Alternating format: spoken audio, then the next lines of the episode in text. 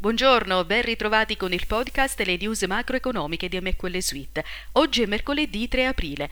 Le borse asiatiche hanno aperto a rialzo stamattina sulle aspettative di un accordo USA-Cina.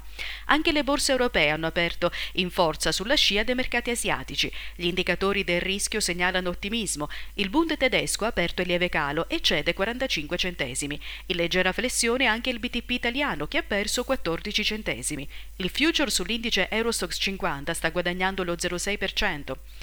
A Wall Street l'SP ieri è rimasto invariato, mentre Dow Jones ha lasciato uno 0,3% a causa della caduta della Walgreens Boot Alliance, la seconda catena farmaceutica statunitense.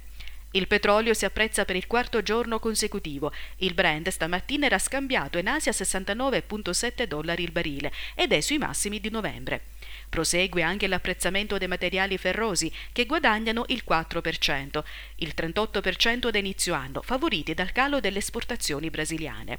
L'euro stamattina è rimbalzato sul dollaro dopo otto sedute consecutive di ribasso ed era scambiato a 1,122.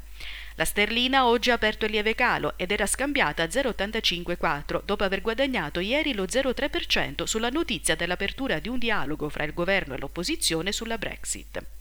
Il mercato comincia a apprezzare una piccola possibilità che la Fed tagli i tassi di 10 punti base entro il 2020.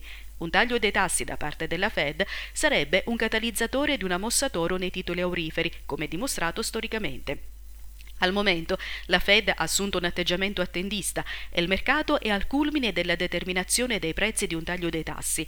Nel corso degli ultimi vent'anni, tutte le volte che la Fed ha tagliato i tassi, le giacenze aurifere hanno subito un'accelerazione. Quando la Fed ha assunto un atteggiamento attendista, il forte calo dello spread dei rendimenti a 10 e 2 anni è stato un segnale anticipatore dell'imminente taglio dei tassi. Prima dei tagli del 2001 e del 2007 il rendimento a due anni era diminuito dell'1%. Oggi la curva dei rendimenti non è ancora matura e metalli preziosi non hanno ancora confermato una sovraperformance rispetto al mercato azionario.